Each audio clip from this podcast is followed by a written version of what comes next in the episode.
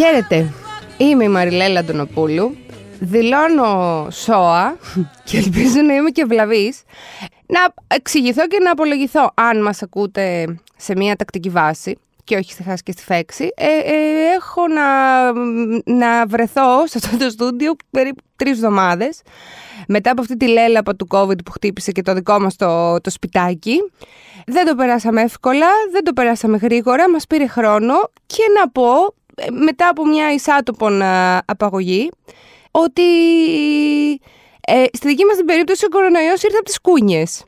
Δεν θέλω να τρομάξω, δεν θέλω να τρομοκρατήσω, θέλω όμως να το επισημάνω ότι ναι, κόλλησα από, από το παιδί μου, το οποίο ε, δεν βγαίνει αλλιώς. Κόλλησε από τις κούνιες, από μια στενή παρέα που κάναμε ένα κοριτσάκι και δύο μέρες μετά ανέβασε πυρετό. Λοιπόν, αυτά, δεν θέλω να πω κάτι άλλο γι' αυτό. Θα μείνω όμως στο κομμάτι με τις κούνιες. Επίσης να πω ότι αυτή θα είναι η φωνή μου, δεν ξέρω για πόσο καιρό ακόμα, γιατί το μπούκωμα δεν έχει υποχωρήσει.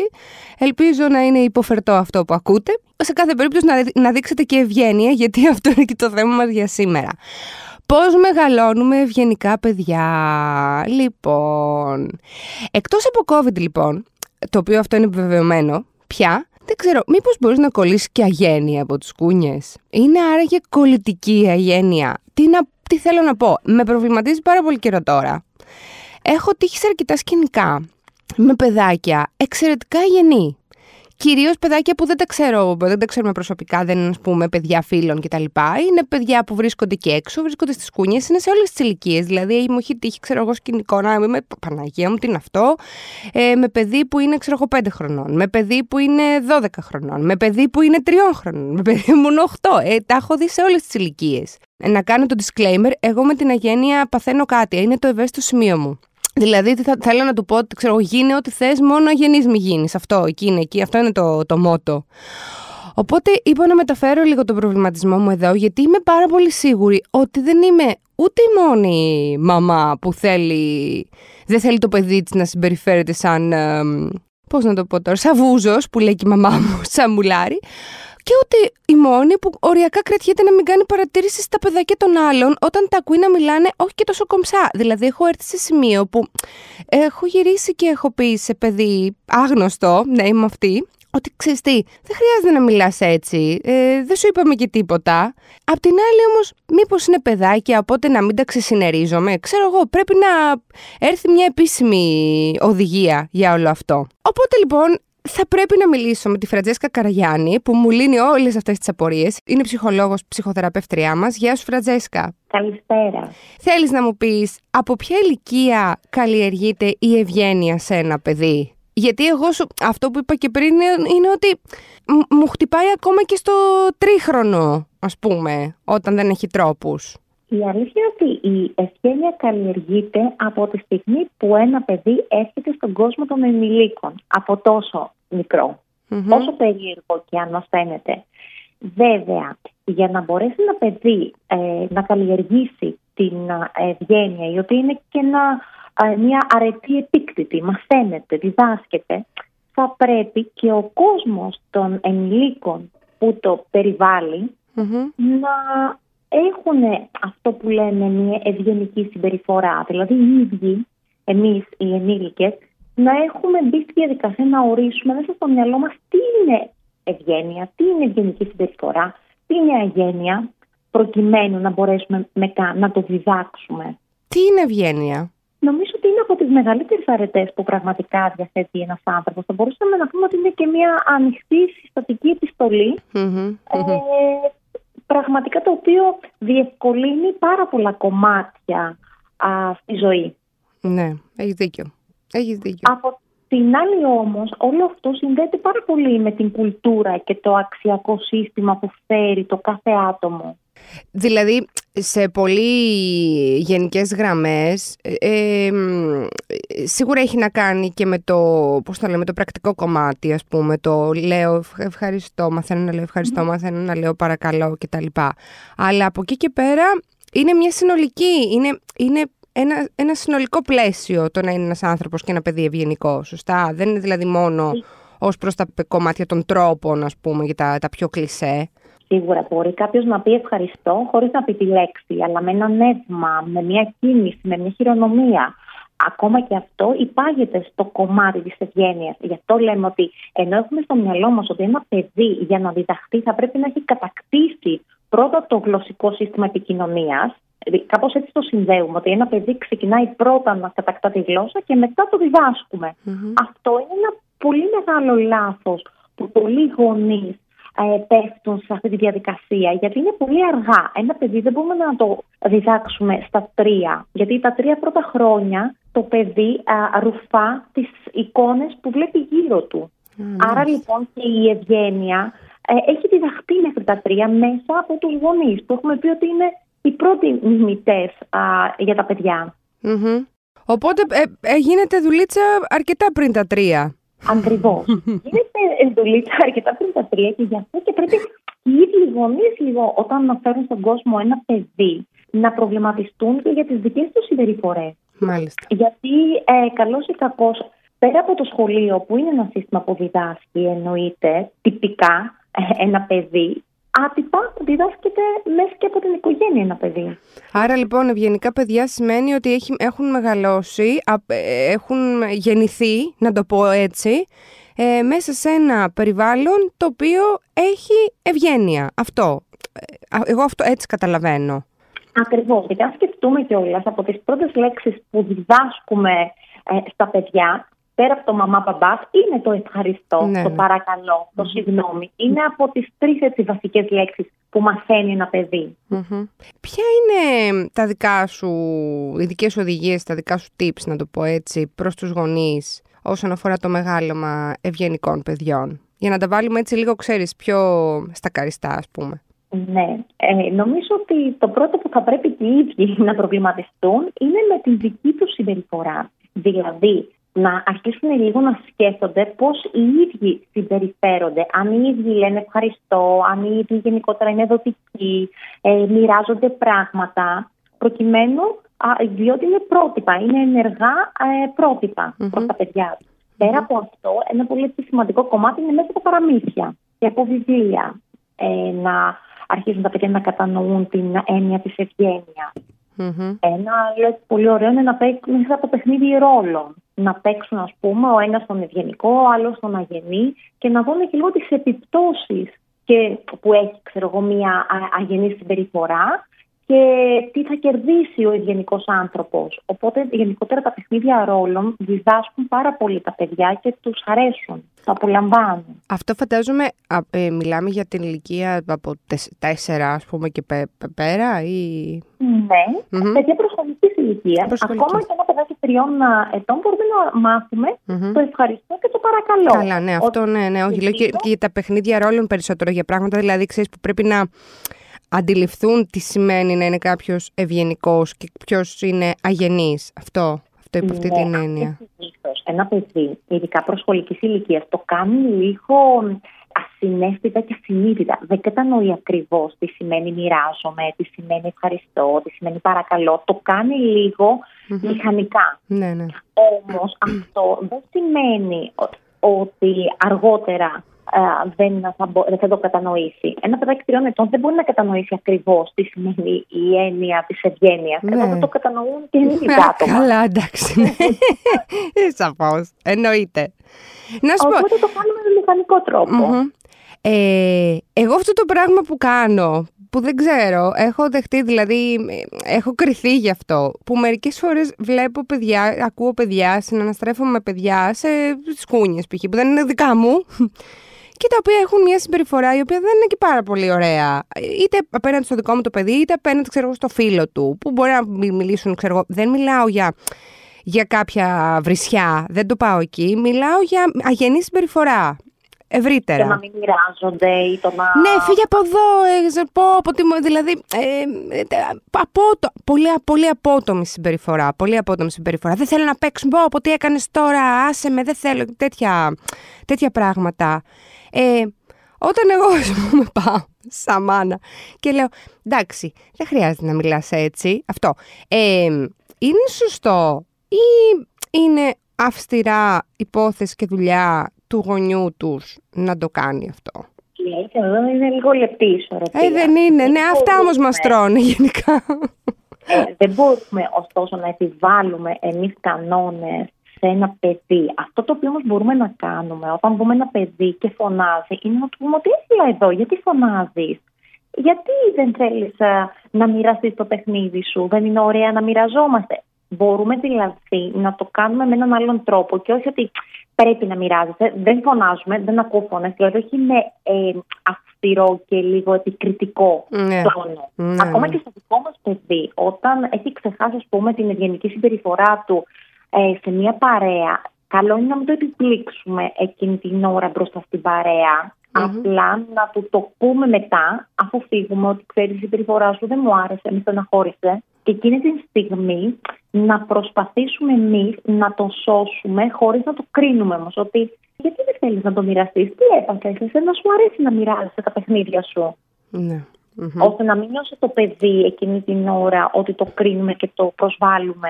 Ε, έχουμε κάποια άλλα tips, γιατί σε διέκοψα λίγο πριν, σχετικά με το μεγάλωμα των ευγενικών παιδιών. Ε, ναι. Mm-hmm. Επίσης, για να μπορέσει ένα παιδί να μεγαλώσει με ευγένεια και τρόπους, χρειάζεται πάρα πολλούς κανόνες και όρια μέσα στο σπίτι. Δεν μπορεί ένα παιδί που δεν υπάρχουν κανόνες και όρια να είναι ευγενικό. Δεν μπορεί ένα παιδί ε, να μάθει, να σέβεται και να μοιράζεται, πάλι αν δεν υπάρχουν κανόνες και όρια. Και όταν δεν μπορώ να μοιραστώ, σημαίνει ότι δεν είμαι ευγενικός προς τους άλλους. Mm-hmm. Χρειάζεται επιβράβευση όλη αυτή η διαδικασία, το να είσαι ε, ευγενικός. Mm-hmm, και φυσικά mm-hmm. αυτό το οποίο πρέπει να κάνουν οι γονείς είναι οι ίδιοι να αρχίσουν να μιλάνε ευγενικά, να κάνουν κοπλιμέντα, ε, να μην επικριτικοί, να μην έχουν δηλαδή αυτό το αυταρχικό ύφος, ναι, ναι, ναι. να είναι γενναιόδοροι. Ε, ένα άλλο έτσι, πολύ ωραίο παιχνίδι είναι να α, μάθουν στα πιο μεγάλα έτσι παιδιά ε, να προσφέρουν κάτι. Δηλαδή ότι ε, καλό είναι να μαζεύουμε ας πούμε, κάθε εβδομάδα ε, στον κουμπαρά κάποια χρήματα, να πηγαίνουμε ας πούμε, στο σούπερ μάρκετ, να, να ψωνίσουμε κάτι ε, για τα παιδιά τα οποία ζουν σε ορφανοτροφία. Δηλαδή να τους βάλουμε σε ένα πνεύμα λίγο κοινωνικής σκέψης. Ναι, ναι. Ναι. Αυτό βέβαια δεν θα το κάνουμε κάθε μέρα εννοείται, μπορούμε να το κάνουμε μόνο σε γιορτές, μπορούμε να το κάνουμε απλά, είναι σημαντικό το παιδί να μάθει και να βλέπει τους γονείς να βοηθάνε, να νοιάζονται. Ναι βέβαια, πολύ σωστό αυτό. Πέρα από αυτό που παίρνουν από την οικογένεια, οι τρόποι των παιδιών σίγουρα επηρεάζονται και από το κοινωνικό περίγυρο, δηλαδή από τους φίλους. Σε τι βαθμό όμως επηρεάζονται? Δηλαδή, μπορεί εμένα το δικό μου το παιδί να είναι οκ, okay, ξέρεις, να είναι ευγενικό, στα, στα, στο, στο πλαίσιο της ευγένειας, ξέρω εγώ, να κινείται και να κάνει παρέα με παιδιά τα οποία είναι λίγο πιο ε, αγενή, ας πούμε, και αυτό να τα επηρεάσει, να, τον, να επηρεάσει το δικό μου. Και σε τι βαθμό όμως γίνεται αυτό? Σίγουρα τα παιδιά επηρεάζονται από τον περίγυρό τους και ειδικά με αυτό ο περίγυρος είναι στο σχολείο που περνούν τόσες ε, ώρες. Ναι, ναι. Όση δουλειά και να γίνεται στο σπίτι, νομίζω άλλη τόσο θα πρέπει να γίνεται και στο σχολικό περιβάλλον. Mm-hmm. Από εκεί και πέρα, όταν οι γονείς όμως γενικά δίνουν βάσεις στο παιδί, ε, ακόμα και αν ε, βγει από τα τυρώτα, ας πούμε, του σπιτιού, θα επανέλθει. Γι' αυτό λέω ότι οι γονείς είναι σημαντικό ε, να είναι δοτικοί. Να, να εξηγήσουν στο παιδί ότι, ξέρεις, υπάρχουν και παιδιά τα οποία ε, δεν μιλούν ευγενικά. Mm. Όμως, ε, δεν μπορούμε να τα επικρίνουμε γι' αυτό. Καλό είναι όμως εμείς να δούμε σε τι μας χρησιμεύει. Γι' αυτό μέσα από ένα βιβλίο, μέσα από παιχνίδι ρόλων, μέσα από αυτά που αναφέραμε, το παιδί συνειδητοποιεί την αξία, το τι κερδίζω τελικά αν είμαι ευγενικός. Ναι, βέβαια. Επίσης, τότε βραβεύουμε πολύ για τη συμπεριφορά. Μας ακούει και εμάς να είμαστε, ας πούμε, ε, θετικοί και ευγενικοί στους άλλους. Οπότε και το παιδί, έχοντας το δίπλα μας, κάποια στιγμή ε, αυτόματα θα ε, αποτελέσει μέρος αυτής της συμπεριφοράς που ζει μες στο σπίτι. Ακόμα δηλαδή και αν οι φίλοι του είναι έξω από αυτό το κλειό της ευγένειας. Mm-hmm. Υπάρχει κάποια παγίδα στην υπερπροσπάθειά μας? Ε, αρχικά να σου κάνω μια ερώτηση πριν κάνω την ερώτηση. Οι νεότεροι γονείς προσπαθούν, επιδιώκουν τα παιδιά τους να είναι ευγενικά σε σχέση, ας πούμε, με τις προηγούμενες γενιές? Το περίεργο είναι ότι οι νέοι γονείς έχουν λίγο μπερδέψει το κομμάτι της ευγένειας με την καταπίεση και την ελευθερία. Επειδή εκείνοι προέρχονται ενδεχομένως από οικογένειες που είχαν αυστηρά όρια και κανόνες, έχουν λίγο στο μυαλό τους ότι δεν θέλω να επαναλάβω αυτή τη συμπεριφορά και εγώ στο παιδί μου, που οι γονείς με πίεζαν να λέω ευχαριστώ, να συμβαδίζω με τα όρια και τους κανόνες, με αποτέλεσμα πολλές φορές να αφήνουν τα παιδιά τους να πάνε στην αντίπερα όκτυπον αυτή της αγένειας, χωρίς φυσικά οι ίδιοι να το συνειδητοποιούν και να το θέλουν. Ναι. Ε, εντάξει, αυτά γίνεται. Είδες, μετά, μετά από μια καταπιεστική γενιά, συνήθως είναι μια γενιά που θέλει να αποτάξει αυτή την καταπίεση, την όποια καταπίεση, και γίνονται μετά, ξέρεις, γίνονται άλλα, άλλα πράγματα. Ισχύει, απλά αυτό που θα θυμόμαστε είναι ότι πάντα να μας κρατά, δηλαδή, ότι οι γονείς ε, θα πρέπει να αφήσουν έξω τα δικά τους βιώματα, καλός ή κακός, γιατί ένα παιδί έχει ανάγκη να διδαχθεί την ευγένεια. Και αν εκείνο θέλει να τη διατηρήσει στη ζωή του ή όχι, είναι δική του υπόθεση. Αλλά ως παιδί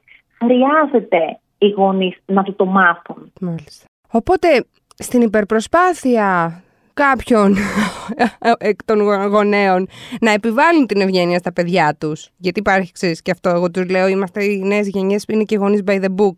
Πρέπει να μου λες το αυτό, να ευχαριστώ, παρακαλώ, να είσαι πολύ ευγενικός, μπλα.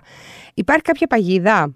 Ναι, αυτό που μπορεί να δούμε και να συναντήσουμε είναι ότι πολλές φορές η επιθετικότητα μπορεί να κρυφτεί πίσω από την ευγένεια. Δηλαδή αυτό που λέμε ότι η ευγένεια να λειτουργήσει ως ένας ελεγκτικός μηχανισμός για την επιθετικότητα ανάμεσα σε δύο άτομα που συνομιλούν. Mm-hmm. Με αποτέλεσμα να μην μπορεί ένα παιδί να εκφραστεί άνετα.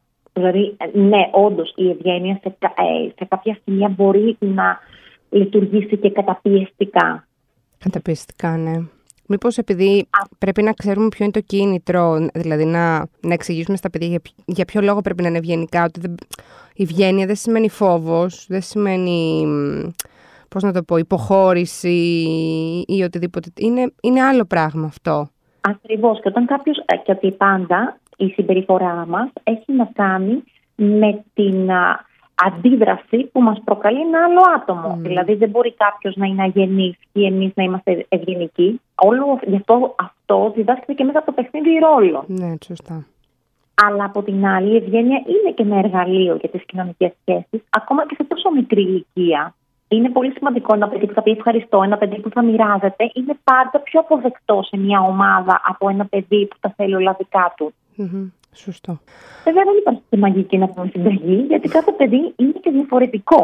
Ναι, οπότε εντάξει, χρειάζεται κάθε φορά ναι. να ε, εφευρίσκουμε και κάτι που θα ταιριάξει στο δικό μας παιδί καλύτερα. Ναι, ναι, και θέλει και επανάληψη όλο αυτό. Δεν είναι δηλαδή ότι με την πρώτη το πιάσαμε. Δεν γίνεται. Σωστά. Εντάξει, βέβαια υπάρχουν κάποιες γενικές γραμμές, υπάρχουν που, που ισχύουν για όλους.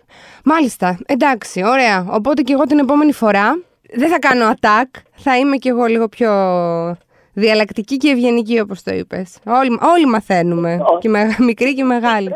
Ίσως και ένα σημαντικό κομμάτι είναι να σκεφτούμε ότι η έλλειψη ευγένειας δημιουργεί και έλλειψη αυτοσεβασμού, αυτοπεποίθησης και αυτοελέγχου. Οπότε οι γονείς που θέλουν τα παιδιά τους με αυτοπεποίθηση και χαρούμενα πρέπει να τους καλλιεργήσουν την ευγένεια. Δεν είναι καταπίεση. Σωστά. Φραντζέσκα, μου ευχαριστώ πολύ για αυτή την κουβέντα. Θα τα ξαναπούμε. Και εγώ ευχαριστώ. Αυτά λοιπόν τα πολύ ωραία για την ευγένεια. Εντάξει, είναι, είναι, βασική, είναι βασική ποιότητα να την, να την έχεις. Και αυτό που είπε όμως Φραντζέσκα στο τέλος είναι πολύ ωραίο, ότι ναι μεν, αλλά την αγένεια δεν μπορείς να την χτυπάς και όλη την ώρα με, με ευγένεια. Θέλει και εκεί ένα όριο. Ελπίζω και εύχομαι να τα πούμε και την επόμενη εβδομάδα.